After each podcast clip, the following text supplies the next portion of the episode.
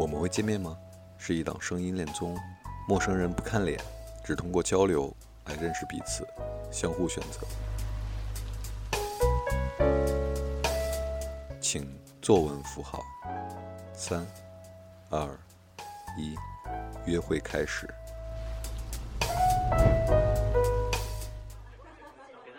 欢迎回到我们会见面吗？声音恋综。本期节目是在六位嘉宾第一轮约会前夕，节目组的一次预测与八卦。我们对男生和女生分别进行了一轮群采，并在群采中碎剪出了每个人一段的自我介绍。而嘉宾们只能根据这些信息量有限的介绍来做出自己第一轮选择的顺序。这期节目，节目组带着上帝视角来跟你聊聊我们眼中的嘉宾，以及我们预测中第一轮匹配的结果可能是什么样的。这个女生的形象非常立体，就好像我好像已经认识他很久了的样子。因为我觉得这种男性身上的回避型的这种特质，我觉得还在当代挺典型的。第二对我选的是于雄和卓越，对，因为好了好了，别说了，我跟你一模一样，真的。就是我有点想聊一下他们的水星掉落的星座，因为水星在呃这个星图里面，它就会直接跟那个人的表达会有关。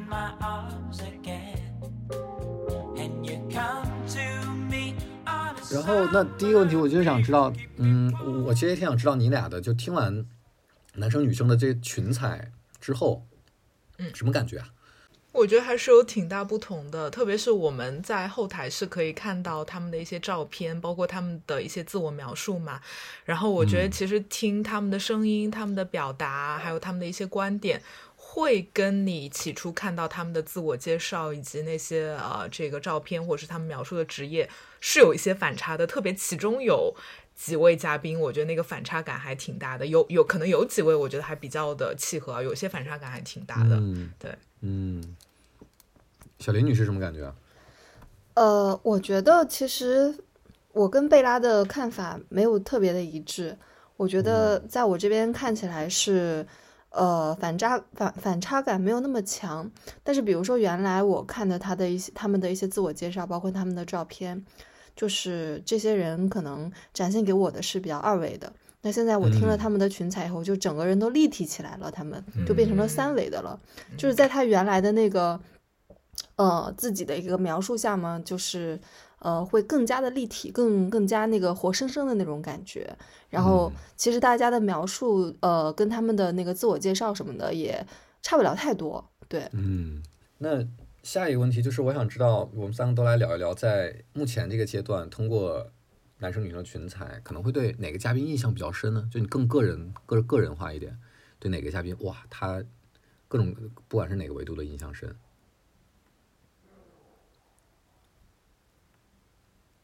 小林先说吧，我先说吗？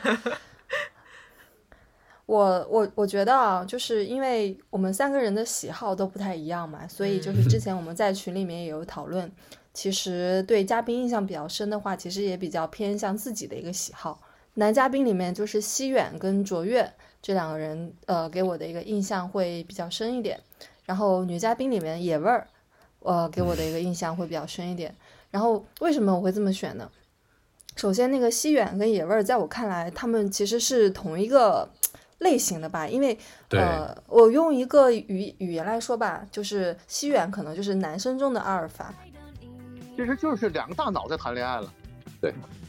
是吧？这个这个太有意思了，我所以，我我对这个节目就是好奇点就在这儿。那野味可能就是女生中的阿尔法。其实之前是 Tinder 重度用户，然后我现在 Tinder 的 match 可能有四千多。阿尔法是什么意思呢？阿尔法就是很能展现他们的那种。荷尔蒙很能展现他们的立场，很能很能展现他们的一些作为男性或者女性身上所带有的一个强烈的特质。那他们他们两个人就是这样子的。那西远的话，他的表达能力也好啊，包括呃，就是他的性格也会比较鲜明，然后目标感是非常强的，而且他说话也是更加偏逻辑的。你可以看出来，这个人其实是一个对很笃定的一个人。嗯。呃，可能看能看出来他的其实他的感性的方面可能呃没有理性方面那么呃强吧，可能就是整个人就偏理偏偏逻辑型的。对，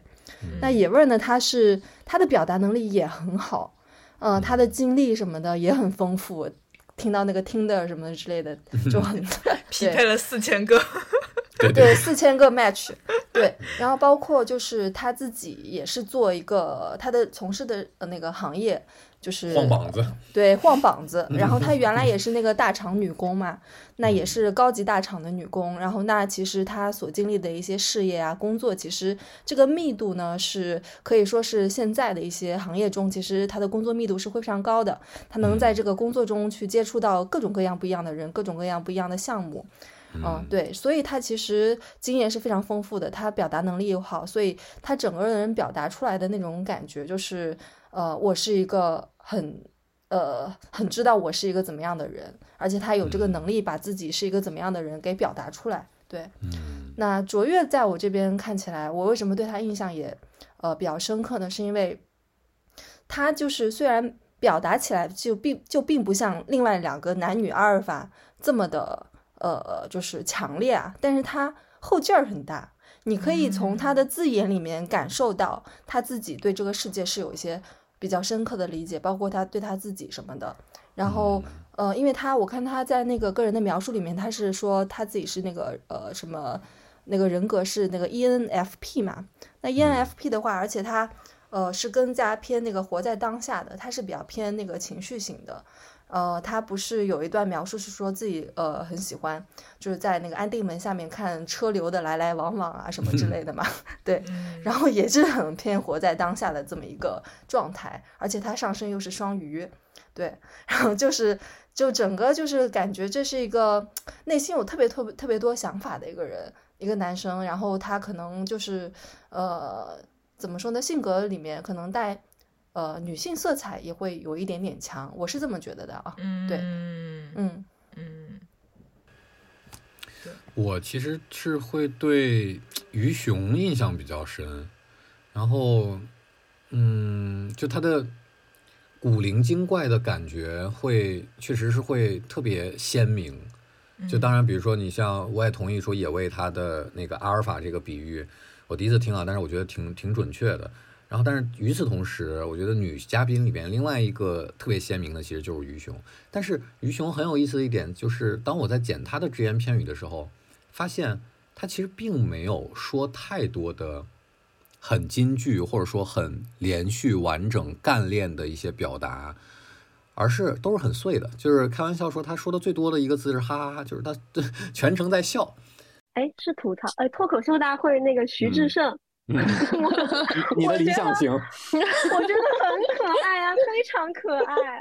但是 他的语音语调和他的一些细一些细节的一些描述，会让我觉得，在我这儿，这个女生的形象非常立体，就好像我好像已经认识她很久了的样子。我反而就我觉得我可以，我想说一下，我对两个嘉宾是比较期待的，就是一个是对萨尔和女嘉宾的薄荷糖，我对他俩的。比较期待的原因是，他们在第一轮的只言片语当中，其实是面目相对模糊的那一个，因为跟其他的两位做比较的话，但是我会觉得他们俩身上都有那种矛盾性，然后都有一些拧巴和拉扯。我的感觉，我抛出对他们本身对他们的认识，而是就是通过这次的群聊和前面的一些资料填写。反而我会对这种他们自我自自己身上的一些矛盾，我会很期待他们在接下来的 dating 当中，他们怎么选择，他们怎么样去面对一个一个的 dating 的女生和男生，以及他们最终的那个选择会怎么样做出，和以及最后的结果是什么样的。嗯嗯，然后我我自己啊，就是女嘉宾，我其实也有点想聊这个于雄和。呃，薄荷糖，哎，没没有人聊到这个薄荷糖，因为我一直在说我很喜欢薄荷糖。对，然后其实我有点想说，就是说，呃，我不知道你们会不会有这种感受啊，就是因为鱼熊和薄荷糖，其实你听他们的这个语语音语调啊，和他们的这个工作类型，你会觉得这两个人很不一样。但是我在听他们俩表达的时候，我觉得他们俩是有一点相似之处的，就是他们身上都有一种克制。嗯，这种克制来自于我觉得他们的表达都是比较的，就是哎，他们会想一想这个东西怎么表达，而且你找补，对，会找补，然后尽量的不想让自己表达出这个东西呢，就是太离谱，或者说听起来好像很决绝。对，然后你会发现他们俩的表达方式跟这个野味是完全不一样的。野味就是属于那种我讲出这个话离谱没有关系啊，或者是这个话好像听起来很大逆不道没有关系。嗯，我我说一个可能比较武断一点的结论啊，就是我可能觉得。真的懂感情的男生非常少，所以其实鱼熊和这个薄荷糖，我觉得他们上是有些相似之处的。所以我猜啊，他们俩可能在之后的 dating 过程中，虽然说鱼熊可能一上来给人的感觉会相对更活泼，或者是更放得开一点，但是我觉得他可能越到后面，我觉得他身上那种收的那个感觉。可能会体现的挺明显的，所以我觉得他身上也许会有这种一上来和呃深入接触之后的这种反差感，就是他和这个薄荷糖，我觉得他他们俩其实都有点儿。端着有点收着这样的一个感觉啊，然后这个薄荷糖呢，为什么我很喜欢他？就是他在节目中的那种袒露程度啊，让我很刮目相看。因为他在这个群采中，他有说，他就很大方的承认，对他说他自己是一个不自信的人。吧，我觉得其实你在感情里不断的退、不断的退让，然后不断的可能撤退，这些其实都代表了你自己的不自信。不断的让自己变得更强，然后让自己很努力，让自己很认真，就是才会感觉哦，好像这样就不会受伤害了。我想通过这次的节目，就是你就放开自己，去包容接纳，无论什么样的你你的样子，我觉得都是 OK 的。你能迈出这一步就很好了。哦，我觉得我还是挺敬佩他能够直接就是非常呃这么这么直接的说出这个话。我我其实对这个薄荷糖他的这个表达和包括他之后 dating 中那个状态，我还有一点期待。对，因为他体现出来那个。那个状态就是，反正让我还挺期待的，所以这个是我对于这两个女嘉宾，我有点想拿出来聊。这个野味就没什么好多说的，就是非常非常的优秀，就是感觉是非常讨人喜欢，然后也很有自己想法的那种女孩子啊。对，男嘉宾那块有点像，你不觉得吗？对。呃，卓越和萨尔，他相比于西苑来说，其实也都是会找补，或他的表达也没有那么决绝。是的，是的。但是他们的找补呢，可能又跟女嘉宾有点不一样，但这个就不展开了。但是我有点想聊萨尔的那个，因为就是萨尔可能会给人一定程度的欺骗性，因为他的那个呃表达方式啊，包括他这个说话的语调啊，还有他体现出来的就是，哎呀，尬着就尬着吧，哎呀，我也不想要 跟人争执啊，就是给人感觉好像还挺温柔的，或者说他不是那么的强势。就是我那种想要去缓、去打破沉默的这种、这种念头是潜移默化的，就是它是一种潜意识的行为。对，嗯。但是我现在开始会去注意到这一点之后。就是我，就是我发现。但是我在之前跟你们聊的过程中，我就觉得萨尔可能会在感情中体现出某种程度的回避型的那种特质，所以有可能这种温柔和这种好脾气的背后，可能是一种疏离和回避。所以我不知道他在之后的这个 dating 过程中，会不会把这个我我现在从这个对对，就是就很少的一些资料中所感受到的一些能量暴露出来。如果这个点暴露出来，我觉得很有意思，因为我觉得这种男性身上的回避型的这种。种特质，我觉得还在当代挺典型的。对，然后包括有很多我的咨询者，对我的咨询者很多都会说，哎，我男朋友就是很回避啊，很疏离啊，等等。我觉得这是一个非常典型的特质。所以如果之后能暴露出来的话，我觉得可能还挺有意思的，或者说我觉得可能会让很多人有共鸣啊。所以萨尔身上的那种，呃，初期听下来觉得哇，好温柔啊，他那声音也很治愈，包括他那个只言片语，他选的音乐啊之类的，都体现出这种很温柔的、很好男生的暖男的那种感觉。是我觉得之后不一样，对之后可能会有一个反差，所以我我对萨尔的这个 dating 过程中的那个状态是非常期待的。对，这是我的一些想法哈。嗯，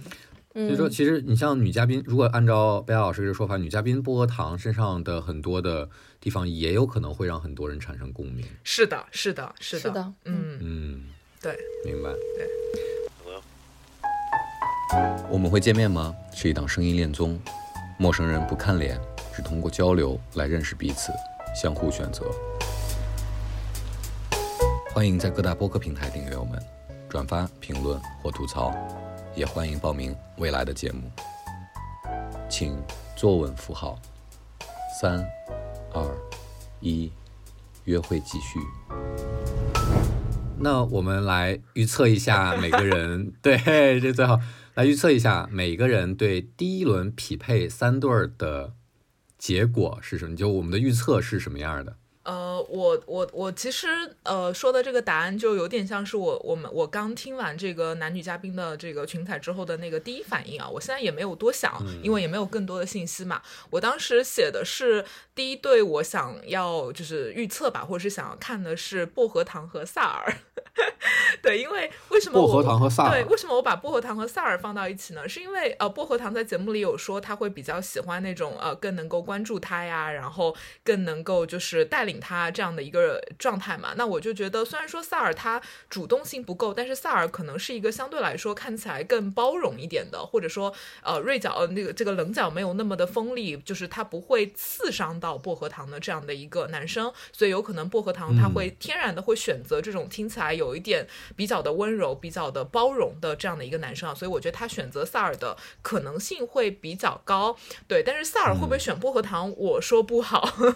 对，也有可能也会。会选，因为萨尔在节目里有呃，这个在群采中他有提到过，他会喜欢女生也要比较的照顾他，或者说啊，他希望女生有回馈，所以我猜他可能也会喜欢那种呃，因为我觉得鱼熊和野味听起来有一点 hold 不住，对，就比较古灵精怪啊，比较强势，但薄荷糖相对来说那种比较成熟稳重的感觉会更多，所以有可能他们这个互选的可能性会比较高啊。所以第一对我想看的是薄荷糖和萨尔，或是我是啊，就是希望他们能配对成功啊。第二对我选的是。鱼熊和卓越，对，因为好了好了，别说了，我跟你一模一样，真的吗，真的是一模一样。但我我，但是我们可以说我们不同的理由嘛，对不对？对，鱼熊和卓越为什么凑一一块儿呢？是因为我觉得鱼熊不会选西人。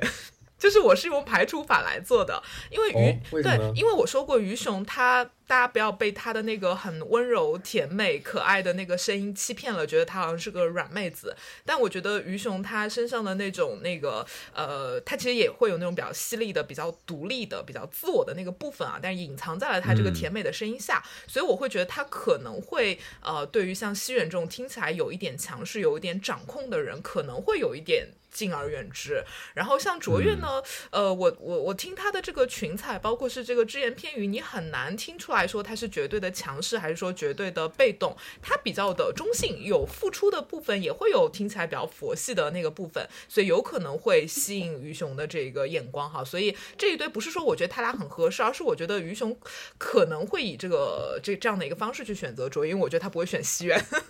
对，然后最后一对呢，是我就是野味和这个西。嘛，因为我觉得他们俩都是属于性格，就像小林说的嘛，阿尔法那种呃状态。然后我觉得他们俩放到一起的话，那种碰撞感相对来说会更强一点。但是我也说不好，因为也未有在节目里直接说他喜欢弟弟，喜欢那种比较温柔的话比较少的。这个男生，所以我最后一对呢凑的也比较的勉强，对，因为我觉得野味也不会选选西远啊，这个是我觉得很有意思的地方，是因为我在呃听完男嘉宾的群采之后，我觉得西远非常的出挑，就是他可能是三个男嘉宾中最出挑的那一个，但是当我在给他们做配对的时候，我有一种感觉，我觉得大家好像都不会选西远，就是我我就会有这样的一个这个你要剪进去吗？对，我不知道你当时看你要不要剪啊，就我觉得他是最。出挑的那一个，但是我就觉得女嘉宾不会选他。但是这个里面到底是一个什么样的道理和逻辑呢？我说不好，可能就是一种直觉，一种感觉哈。所以最后一堆摆在那儿，所以有可能就是呃，他们可能会以这个第二优先级的方式可能匹配成功啊。所以这是我，所以你这是硬硬凑吗？对，硬凑的，对。这是我给出的一个结论。哇塞，那我的视角跟你俩完全不一样，没有一对儿是。我先说一下我的吧。好，小林先说。因为我我就着那个贝拉是直接说，然后你可以再说跟我们完全不一样的一个看法。我我就不从个人预测匹配结果了。我现在就是因为刚刚贝拉是用这个个人预测匹配结果这个维度去聊嘛，我就是现在就是纯从我个人磕 CP 去看。OK，我我现在就是一个月老，我就是要给他们牵，就是给他们牵红线。好，嗯，然后硬磕，然后就是无论怎么样，然后我现在我我我就是贝拉的前面的说的第一个说就是薄荷糖跟萨尔，嗯，他们可能我我希望他们能够在一起组成 CP，为什么呢？因为薄荷糖跟萨尔，就是你从他们的那个呃群采也好，他们的一些呃文字的一些自我描述也好，他们很显然都是嗯比较温和的人，而且最重要的一点是他们呃肯定多多少少在之前的一些感情中有受过一些伤。有一些创伤，或者是对自己是有怀疑的，那他们组在一起，我可以给他们命一个名字，就是治愈情侣。哇，互相他们两个人在，对他们是一个互相疗愈的一个 CP。我脑海里想象的画面是两只刺猬，你知道吗？就是又害怕伤到对方和自己，然后但是他们又又要聚在合适的一个距离去相互取暖。呃，我我我会觉得，因为他们两个人就是说话的，就是杀伤力其实也没有那么大。嗯，就是其实不会这么这么的火花四射，就可能呃，在我看起来他们会比较像一点，嗯，因为就是像薄荷糖，他之前之前就是在感情经历中可能会有一点不自信啊什么的。那萨尔呢，就是他可能没有表达出这一点，呃，但是呢，嗯，根据他自己的一些描述什么的，因为他有很多的一些着不的一些话语嘛，他其实对自己其实也没有那么确定的，嗯，就是他在。就就是你可以看出来，他在原来的一些亲密关系中，他其实也没有从亲密关系中或者获得一种非常强烈的肯定，呃，其实没有的。对我我是这么觉得啊，所以他们俩在一起其实是呃能够从过去的一些呃经验中去吸取一些教训，对，嗯，然后呢就是会组成一个互相治愈的一个 CP，对，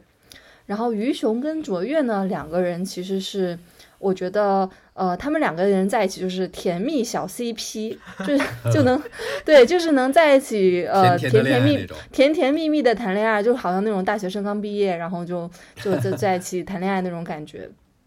因为于雄他对，因为他们于雄的年纪也会比较小嘛，然后虽然她是一个个性很鲜明的一个女生，然后她也很有自己的想法，但是她相对来说就是呃年纪在那儿，可能她的一些呃就是她自己也说嘛，可能朋友圈子也没有那么广，然后认识的异性的朋友也没有那么多，那这方面呢，其实卓越是可以带着她的。那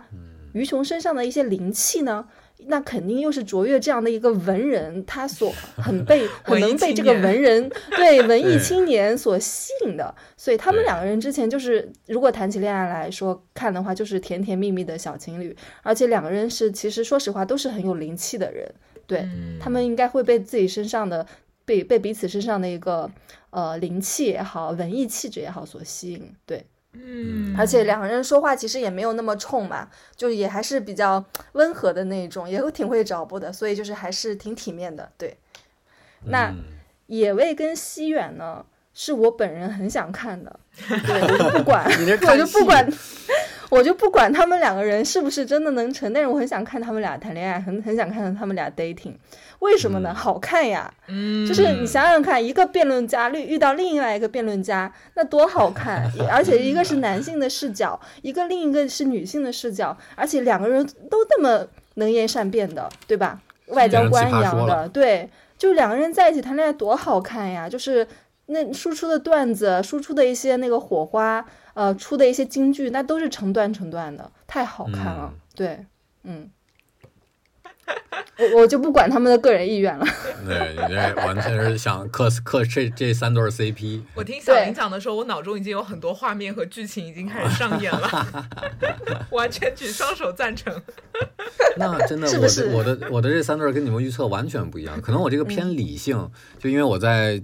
就是在测算这个可能会出现的哪些匹配的时候，我以我带入嘉宾视角去选了一个他们的排序，然后这是排序出来的结果。你是不是你是不是还是带入了一些？因为你这几个人都认识的这么一个情况下。对对，有可能是我带入了。然后因为比如说呃野味儿和西元，你说这对 CP，我会觉得他俩真的很难互选。嗯，他俩真的非常难互选，除非什么呢？也不是说这样的这样的性格的男生女生不会在一起，但是我觉得很靠 timing。然后，但是他们在现在仅通过这个比较强势，他们彼此这个比较强势的只言片语的话，我觉得真的非常难互选。所以说我甚至会觉得他俩很有可能都会把对方放到自己的第三第三选择上，甚至肯定不会是第一选择。我觉得，然后嗯，卓越跟波就是呃，我我我的我的预测是这样三对儿：于雄和西远。薄荷糖和卓越，以及野味儿和萨尔。其实我这个选择是偏理性的原因，就是我会充分考虑到，每一个人他可能的优先级选择，比如说西远，他可能不会把野味儿放得很靠前，那他就是把鱼熊和薄荷糖放的比较靠前，然后，呃，我会觉得他可能会把薄荷糖呃鱼熊放的更靠前。那鱼熊他一定不会把西远放的很靠后，所以说我觉得这一对匹配上的概率会大一点。然后呢，卓越我会觉得，嗯，卓越我有点难判断啊，就是他的那个三个的顺序，嗯，但是。萨尔，我萨尔和野味，我这对儿我放在最后也是我换了一个逻辑在想，就是野味他在他的前彩当中、群采当中，他也说他很就是我我不太喜欢那种特别会的男的。那那卓越和西元，我觉得很大概率上，如果他以这个标准来判断的话，我觉得很有可能会排名不会那么靠前，而萨尔看起来更像是一个。白纸，或者说他比较比较比较比较天真，比较纯粹。然后当然他纯粹的代价可能是比较混沌或呃比较拧巴。但是我觉得相比而言，萨尔在只言片语这有限的信息量下，对野味的吸引力可能会大一点。然后我大概就是这么以这样的一个逻辑判断的第一轮的匹配的结果。但你刚刚说那个就是呃。说的那个就是野味儿，他可能不喜欢特别会的男生。嗯，呃，这个我要就是有一点点我自己的小的一些意见，就是为什么你要把那个西远跟卓越排出去？这个我其实是不太持苟同的意见的，因为 对，因为因为他们俩确实看起来比较会，但我想野味表达的那个会是说那个男的会三心二意。然后果不其然，这个男的就是他当时推荐我一个酒吧，然后后面我就去那边喝酒，我好几次都看到他，每次都带着不同的女的。那我觉得就，当然我可能比较理想主义啊，但我觉得就目前对西远还有卓越的这么一个呃，就是情况上来看，他们俩是不太会出现这样的可能的。找补一下，毕竟是你的朋友嘛，对吧？明白。但是我我我不是说，我理解那个呃。野味他说那个会，其实当然三心二意肯定是一个极度的扣分项，但是我觉得他在再次在酒吧里边碰到他之前，他已经有这个这个男生很会，包括他也觉得是个套路嘛。见面之后，我就发现他特别会，就是比如说很小的一些细节，就可能我们讨论说一会儿去哪儿，然后就会说我都行，听你的。然后然后比如说点菜也是你想吃什么，你爱吃什么，就是就是那种劲儿让我觉得。他太会了，知道这个人一定是很娴熟，他一定是约了一百个女孩，然后对每一个女孩都是这样。我觉得这种套路和他不喜欢不喜欢的是，那个男生他在约会不同的女生的时候是拿同一套的方法出来的，嗯，他没有很把面面前这个人当成一个非常立体具体，就像野味说，他觉得每一个人都是一个浩瀚的海洋，他他并没有被这样对待。然后那那那那我会觉得，比如说卓越和西远，嗯，可能更多是西远吧。我觉得可能在野味的视角里边，他会觉得你这么笃定，那你就是我们之前聊的，你的行为模式、情感模式其实已经惯性非常大了。嗯，然后我觉得会比较接近野味说的那种会。然后，当然，当然，他现在听不到卓越的那些那个很细节的那些操作，怎么观察对方是不是对自己有兴趣，他现在听不到。但是，但是我会觉得，可能我是不是他能感受到，我也不知道，不确定。所以说，这是我判断逻辑，倒不是说西远和卓越就很会，只不过是现在这就是一个信息不对称的选择游戏嘛。但但我觉得是这样子啊，就是一因为一开始的时候，其实还是靠的是吸引力嘛。那你你你你肯定是。这个男生即使他再会，但是你还是不可避免的被他吸引，那是不是这个就是会作为第一次 date 的一个选择？会不会其实是你后面才会慢慢的加深才会去发现的嘛？对吧？明白明白。你这样说，我觉得这个我接受。就是我的判断逻辑可能更多的是排除法，和我看到你身上不好的地方而做排除，而不是看到好的部分去做欣赏和呃吸引。对，嗯。没事儿，我们这个结果到时候也会放出来，然后到时候看看谁打脸了，也有可能我们都没猜，都没猜对。我跟你说，这个只有我，只有我跟贝拉以及你的一个对立，就是我们一意孤行跟你的对立，我们俩的一模一样。真的，你俩这个默契真的是完全没有在背后那个抄作业哦，真的。对啊，完全没有就打小报告什么的没有，完全没有就是私下什么抄作业什么没没有。对，嗯。对，有意思。哎，那那如果比如说贝拉和小林，如果你们抛开个人的这个东西，完全从他们的比如说星字八座、星座、图像各种各样的匹配上来看，有没有哪哪哪两个人他会他们的对话会比较有意思？从玄学或泛玄学的视角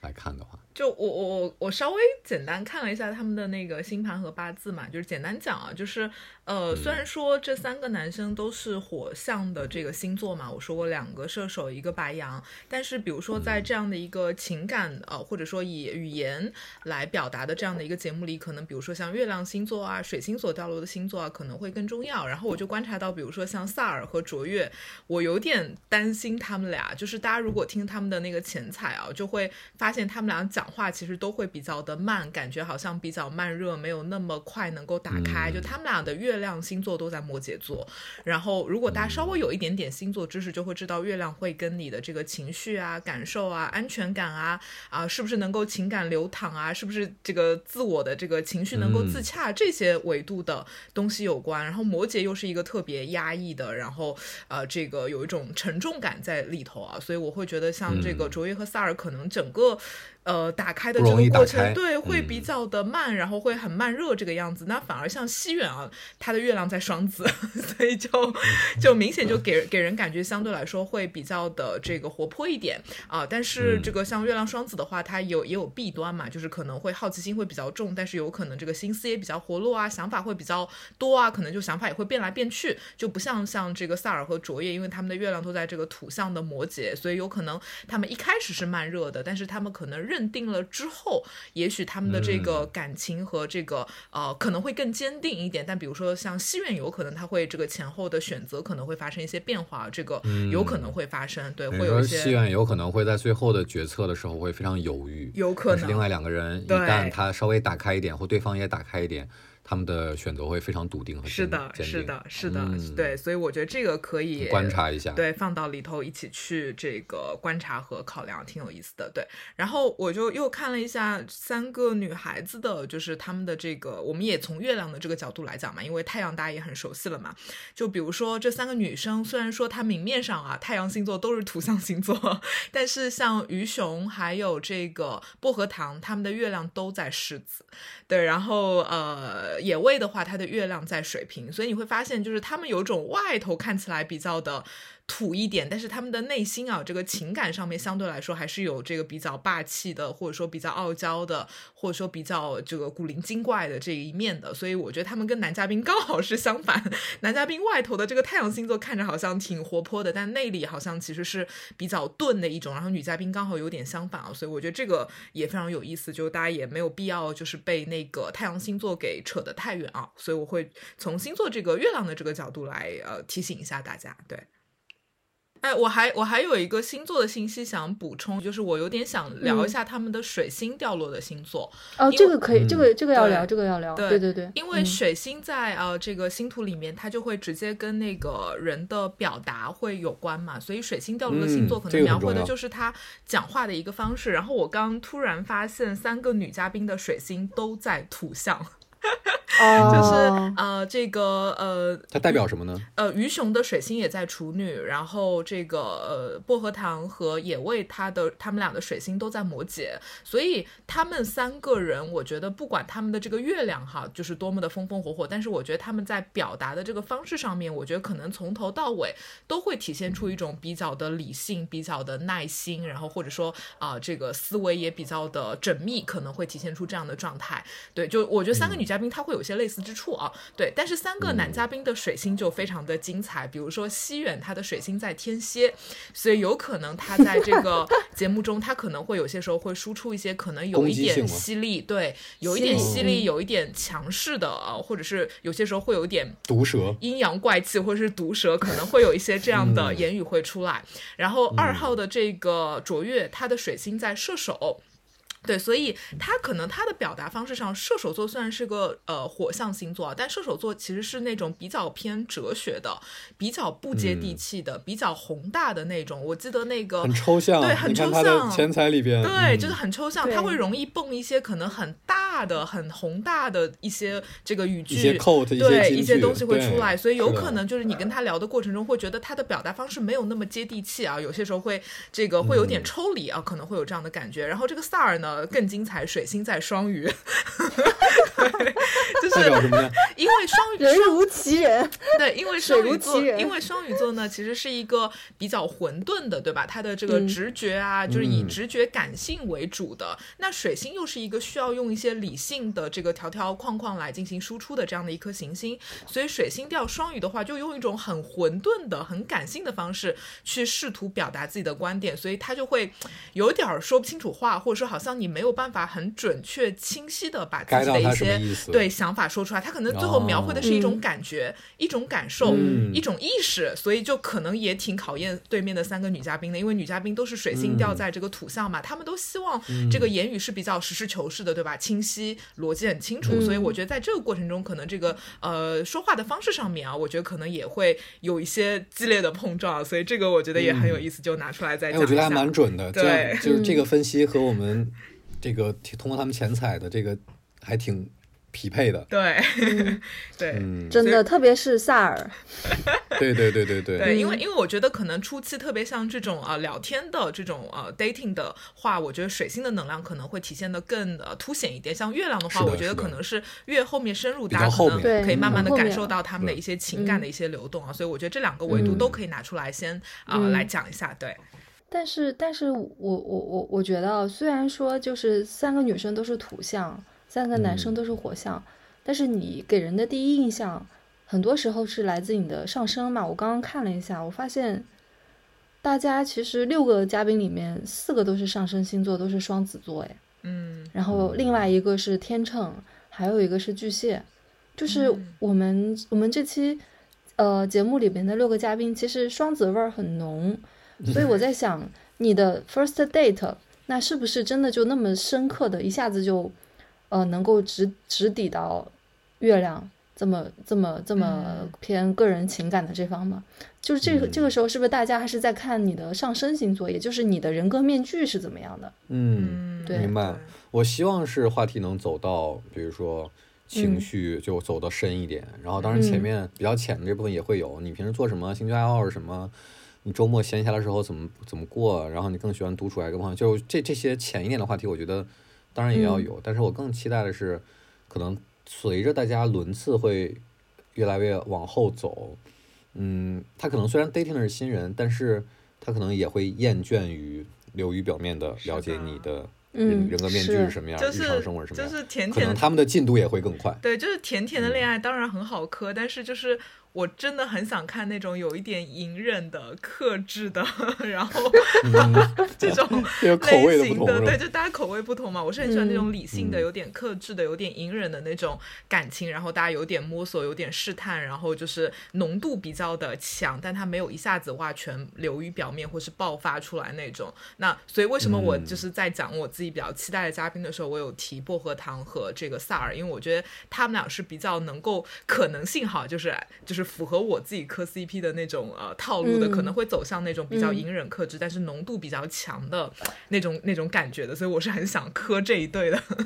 嗯，嗯嗯。那我们接下来其实就是会把每呃男生的只言片语给到女生，女生只言片语给到男生，然后会限时的让他们听完，并且做出自己的选择，并且也会有一段的采访。所以其实我还蛮期待接下来的这个大家会如何选择，以及他会他选择背后的逻辑的。他只是听过通过这三分钟的只言片语，可能就有几百个字的信息量。包当然包括语气、用词和声音，他们会如何选择？这是这个相当于我觉得是我们会见面吗这个节目的第一个小高潮，我们一起期待一下吧。嗯，超期待。嗯，好啊，那我们这次的这个小花絮，我们的节目组的预测和 个人 CP 的课，对，就先聊到这儿，然后我们嗯就期待嘉宾之间会发生什么样的火花。那我觉得结束之前，我也希望听到这期播客的朋友，如果你从前面群采男生嘉宾、女生嘉宾的群采一路听过来的话，你也可以在评论区留下你想磕的 CP 或你的预测，然后来看看后面事态的发展和你的预测会不会一致，以及你想磕的 CP 有没有他们最后走到一起，好吧？对，最后会不会都打脸呢？嗯，打脸也挺有意思的，也很有意思。对，好啊，那我们这期就先这样。好，拜拜，拜拜拜拜。这期节目就到这里了，欢迎继续关注《我们会见面吗》这档声音恋综。